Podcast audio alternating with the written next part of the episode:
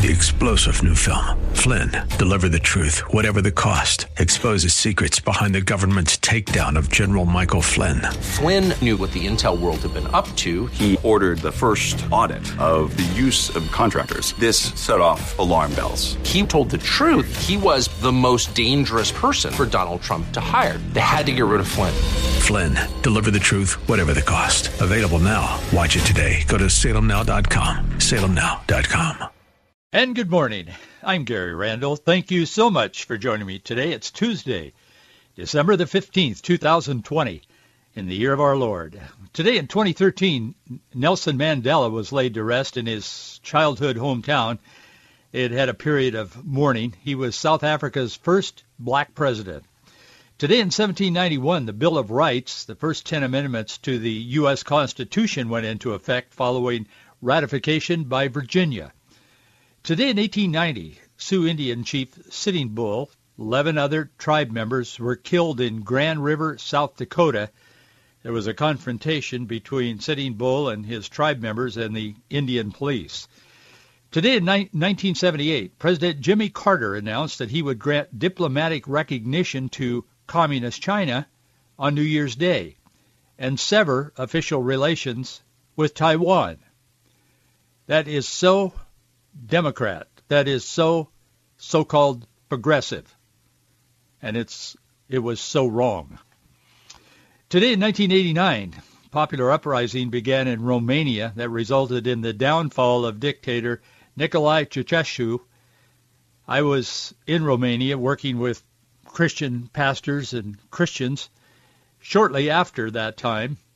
It was a very difficult time in Romania, but they had been through hell with this dictator. He had broken the back of the country financially, culturally, in many many respects. He had abused every human right possible under his dictatorship.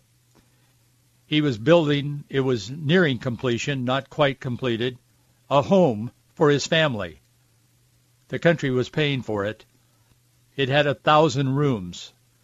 The driveway was two miles long. I've been there. It shows you what unchecked human power or power given to humans can do. That's what dictators do. That's what progressivism leads to eventually. Today in 2009, evangelist Oral Roberts died in Newport Beach, California. He was 91 years old. Today in 2012, a day after the massacre at Sandy Hook Elementary School in Newtown, Connecticut. We all remember that. Well, the day after, today in 2012, President Barack Obama declared that every parent in America has a heart heavy with hurt. We did. He was right. Then he went on to say, it's time to, quote, take meaningful action to prevent more tragedies like this. The meaningful action he was talking about, of course, was moving down the path toward gun confiscation. Portland's Democrat Mayor Ted Wheeler, also a far-left progressive, so-called, recently re- he was recently reelected in a runoff election. He promised to restore order and pledged, quote, there will be no autonomous zone in Portland. Two days later, an autonomous zone was established with layers of barricades forbidding police to even enter the zone. Yesterday, the Seattle Times wrote an extensive article, published it, uh, an extensive article asking how Mayor Jenny Durkan will be remembered now that she's announced she will not run for a second term. I think that was probably a smart decision on her part. Seattle's autonomous zone, aka Chaz, the one that Portland would never have, except 48 hours later it did have. That comes to mind when you think of the legacy of Mayor Jenny Durkan. It's an event that Durkan said earlier this year, told the press. She said, it's just like a summer of love. She didn't take it seriously. Eventually she did because she saw her she saw her political fortunes being ruined by the people she claimed to support. They have a right. They're protesting under the Constitution. You can do this stuff. It's just a summer of love. There is one fundamental reason why the American Revolution succeeded and the French Revolution failed. And it comes to bear on exactly what we're seeing happen in our culture today. And I want to talk to you a little bit about that. Yesterday, the Electoral College voted, all 50 states, the District of Columbia, they got their vote as well. They made Democrat, former Vice President Joe Biden, formally now the President-elect of the United States. He's been running around calling himself that for a long time, and the press, of course, almost bowing when he enters, have been doing the same. But Biden was given 302 electoral votes to President Donald Trump's 232 electoral votes. There was one one area in or one uh, election, I think it was in Michigan, where a um, the the Republican Party that is in power in the state. I mean, they have the majority, but they have a the far left Democrat uh, governor, and um, the the Republicans created their own slate of electors. They they created new ones, and they went to vote, and they were at the state legislature, and they were um, there was a Republican representative, state representative with them, and they went to the to the state house where the electoral vote in that state was was cast, and they were blocked. The police wouldn't let them in. The police blocked, including the state representative, the state legislator. And this woman, I forget her name now, but she said, in all my life of public service here in the state, or anywhere else. I've never heard of a state legislature being blocked from entering the state house in the state where she serves, being blocked by the police, no less. That was kind of the tone of the thing. I'm going to be talking more about this in the coming days because there's something to be learned here, and I think you will not get even a scintilla of, of truth from the press about the enormous amount of uh, inconsistencies in our um, in this in the whole voting process this time. Yes, it comes to bear on President Trump, but it also comes to bear on the future of America. And what uh, I mean, are we going to even be motivated as Christians and conservatives? I hope so, and we'll be certainly be talking about that. But are we going to even be motivated to go if if this continues, if these machines stay in place across the nation that are set up to to default to error so that they can be fixed in private and add votes to whomever the people managing the machines want to get more votes. And that's essentially what happened in this election. It did. I wouldn't say that on the radio. I would not. I've been around. A lot of you listening to this program know me personally. Especially, I mean, in especially in Washington State and Central and Eastern. I grew up there. Have relatives listening. My mom and dad are in heaven. I don't think they're listening, but if they if they were here, they would be listening. In their home in Yakima. I would not say this on the radio if I didn't believe it. And I've done a lot of research. This thing is, our system has been compromised to the core. And it's been compromised. It's in the hands of people who do not agree with conservative values, Judeo-Christian principles. And I believe this. I do. I mean, setting Trump aside for the moment, I mean, you can't because he's the elephant in the room, so to speak. But putting that aside, looking forward at the next election and the next and the next, what's going to happen to our country? Where's it going to go? I'm going to be talking more about that in a moment, and we'll be talking about specifics on this in the days to come. There were no faithless electors yesterday. That means electors who went saying they were going to vote for say Biden and then vote for Trump. They're called faithless electors. None of them, there was no one who did that yesterday in the electoral vote.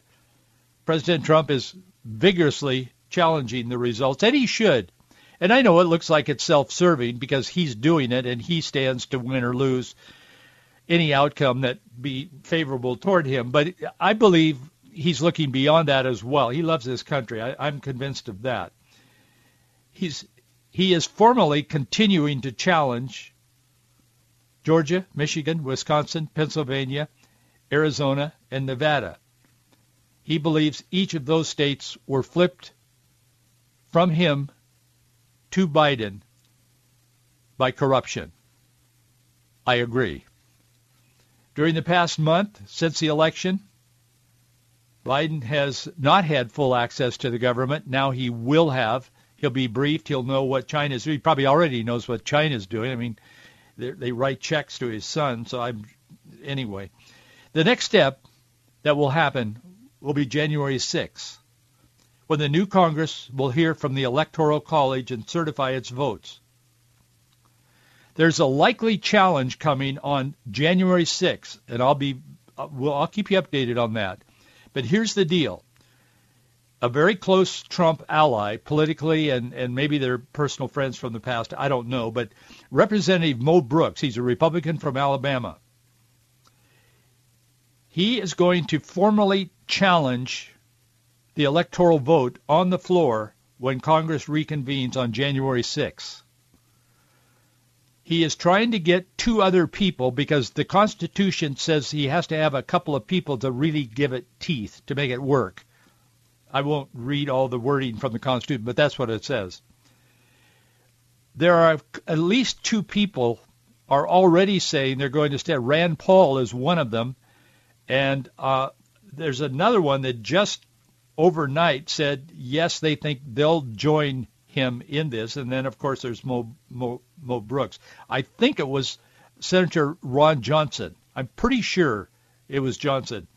But anyway, I know it was Rand Paul. So those two, and there may be more that are going, and that will give it a lot more weight when he makes his formal, his formal um, objection, and that will happen on January 6th, according to the guys that are going to be doing it.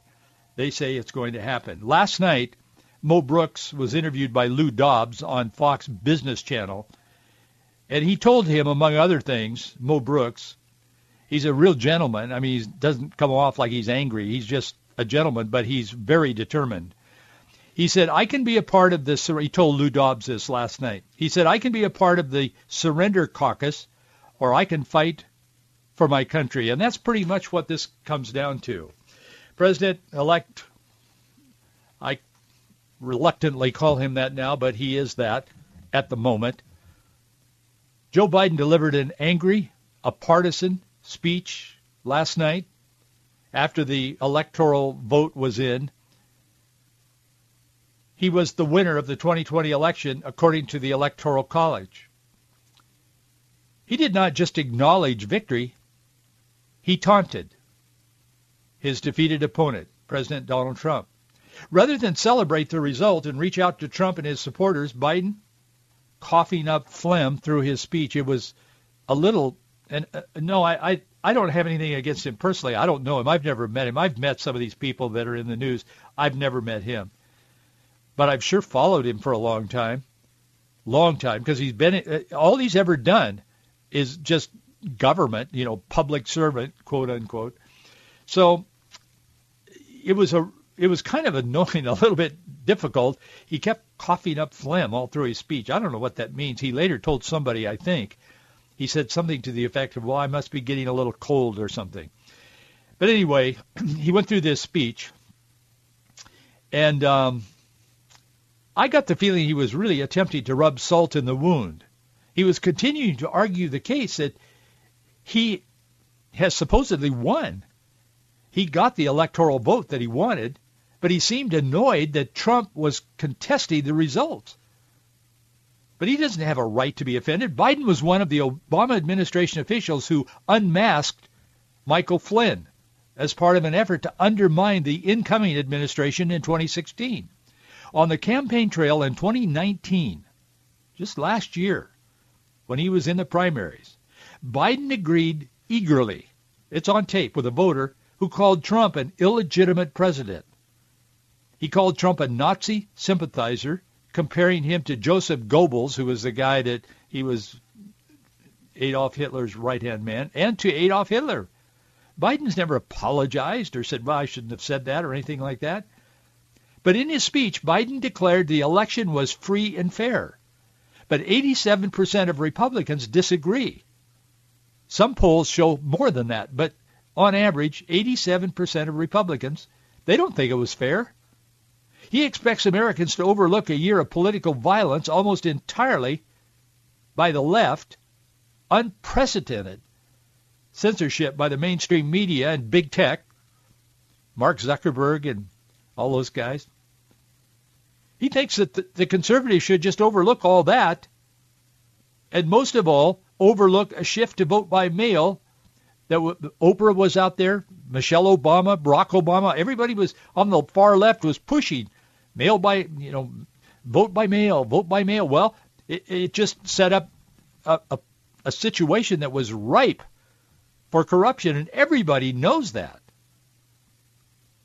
Biden defended the election officials. He said political pressure, verbal abuse, and threats of physical violence against the officials who oversaw one of the most corrupt elections, in my opinion, in our history. But most notably, Joe Biden has yet to denounce the violence carried out against Trump supporters since the election. Every time, every time people are together, you hear about somebody, if they are wearing a Trump hat or whatever, they're beat up on. I mentioned yesterday, this kid was in Washington, D.C. at this rally Saturday night. And he, he, he was obviously a Trump supporter. And he said out loud on the sidewalk in Washington, D.C., Jesus Christ is coming soon. And they beat up on him. Why are we, how did we get here? I'll tell you. I'll tell you how we got here. Within days of the far-left progressive Mayor Wheeler's promise of no autonomous zone like Seattle, Portland had an autonomous zone exactly like Seattle's. And like Seattle's zone, Portland also got national news coverage yesterday by conservative news sources, ignored, of course, by the mainstream media. The Portland police chief reported that the zone covered about three square blocks. Those within the zone had a stockpile of weapons. They didn't know how many. They still don't know how many. They were organized. In fact, leadership was flown into the city of Portland to oversee this spontaneously created zone. It's exactly like Seattle last summer. Threats from both the mayor and the police were ignored. Finally, the, this past weekend, there was some kind of a deal struck between the Portland police and the zone people, the autonomous citizens, they pulled this massive amount of, of barricades out of the street so people could drive through the area, but the zone continues. The autonomous zone. This weekend, the Seattle Times wrote an extensive article seeking to sort out what departing Mayor Jenny Durkan's one-term legacy will look like. Even with generous applications of political makeup by the Times, Durkan, she'll probably not be remembered as a shining example of leadership because she isn't. Three years ago, Durkan came into office following the failed tenure of homosexual activist, progressive mayor Ed Murray. He exited early because of the numerous allegations of young men claiming they were sexually assaulted by him. There were so many, and they were so credible that he finally resigned. Durkan, when she came in, she promised change. She said, I, do I think it will happen overnight? Absolutely not. But I know one thing for certainty, that if you keep doing the same thing, you can't expect different results. Well, that could be true. By 2019, Durkan's promise to fix the homelessness problem was so badly broken and it was so bad in Seattle, Seattle had never felt so abandoned by leadership. In fact, Eric Johnson, who has been on KOMO for years, well respected, TV analyst, announcer, and news guy, KOMO TV 4, he wrote and produced an hour-long documentary t- titled Seattle is Dying. This is the mainstream media in Seattle. Now as we approach the end of 2020, well over 100 police officers, and growing the number, have left the force saying, I've had it. I'm out of here. Defund the police. Call them when you have a problem. If we don't show up in time, you're mad at. I mean, they said, I'm not going to live like this. so they're gone. But why does secular progressivism always fail? It always fails. If you look back at history, and that's why the secular progressive is always trying to rewrite or revise history. They are just obsessed with deleting, canceling. We, the new phrase has emerged this last year, cancel culture. If you don't like something, cancel it. It didn't, it never existed. That's the progressive way. That is the progressive mindset. It is so anti-God and anti-truth that I don't know how a Christian can even contemplate being a progressive. And yet there is that movement within the Christian community of the religious left, the progressive Christian, and they flout it. Some of the names are well known, and well-meaning Christians follow them. They buy their books. They listen to their music. You shouldn't do that. Rob Bell, others, Beth Moore, and others are misleading Christians all over the place while they claim to be a progressive Christian. There is no such thing as a progressive Christian if you adhere to the progressive doctrine and philosophy and ideology. It can't happen. The French Revolution began under the banner of liberty, equality, and fraternity. Now, don't turn me off. I'm not going to get take a deep dive into history here. I'd like to, but I'm not. But let me just touch on history. Parallel. French and American. The colonies and the old French government, country, France. Let me just touch on that for a moment. The Bastille, they started out under the banner. This is what they were saying, and where history hasn't been revised, you can find this all over the place. Liberty, equality, and fraternity inclusion, togetherness, community. But they ended up not only attacking the dreaded Bastille prison in Paris, but attacking the most important historic institutions in France. What the revolution turned into was not a, not a march for freedom, but an attack on the institutions. They attacked the monarchy, the aristocracy, and there was class warfare involved, just like the progressives try to create all the time here in America, still to this day. And they attack the Christian religion. Historian Edmund Burke, and he's often quoted, but he warned the people in his reflections on the revolution in France. He warned of dangers of revolutions that despise everything that came before them he said, and he's not often quoted, but he said this, people will, uh, uh, he's not often quoted on this particular, he's often quoted, but, but this is not often quoted. People will not look forward to posterity who never look backward to their ancestors. The rest, as they say, is history. Within a decade after executing their hated monarch, and after years of political instability, social chaos, aggressive use of the guillotine, the freedom-loving French revolutionaries installed an emperor. Napoleon Bonaparte became dictator for life.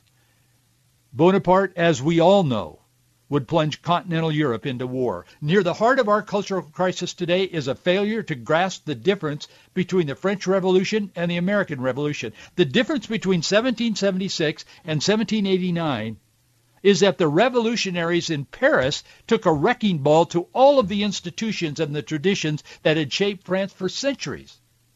Everything was destroyed, including their religion. Maximilien Robespierre, he said, we must smother the internal, excuse me, my name is Joe Biden, no. He said we must smother the internal and external enemies of the Republic.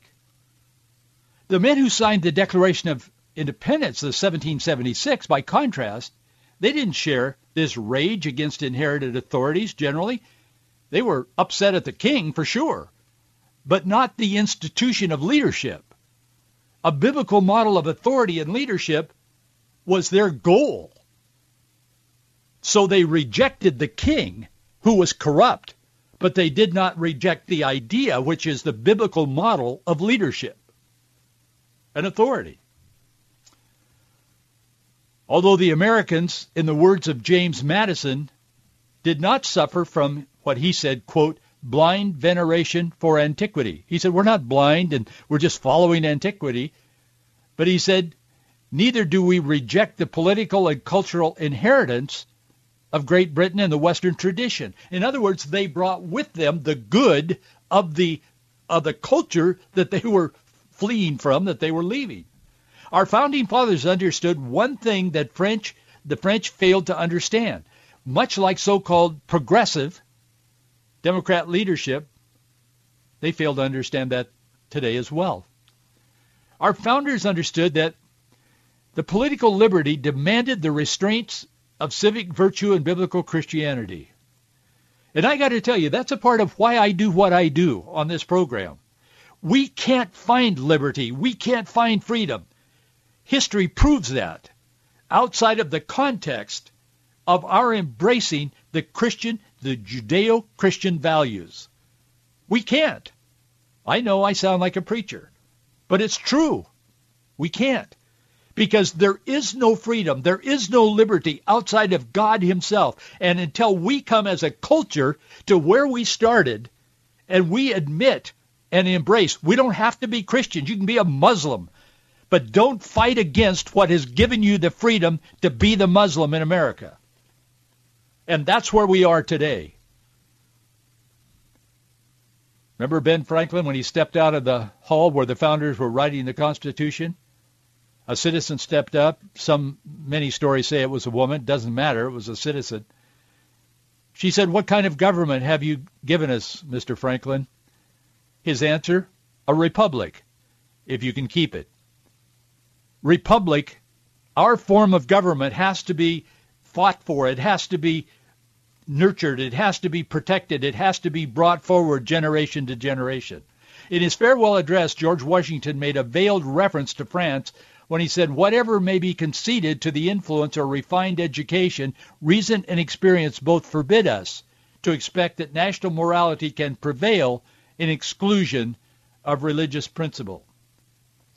Others, John Witherspoon, others of our founders, affirmed this truth. I will tell you, that's where we are. It isn't political, it's a spiritual battle. Biden and Harris can claim to deeply hold the Christian faith, and they do claim that, but it's a hollow testimony of faith if they don't embrace the principles upon which this nation was founded. I have more to say. I'm out of time. I'll see you right here tomorrow.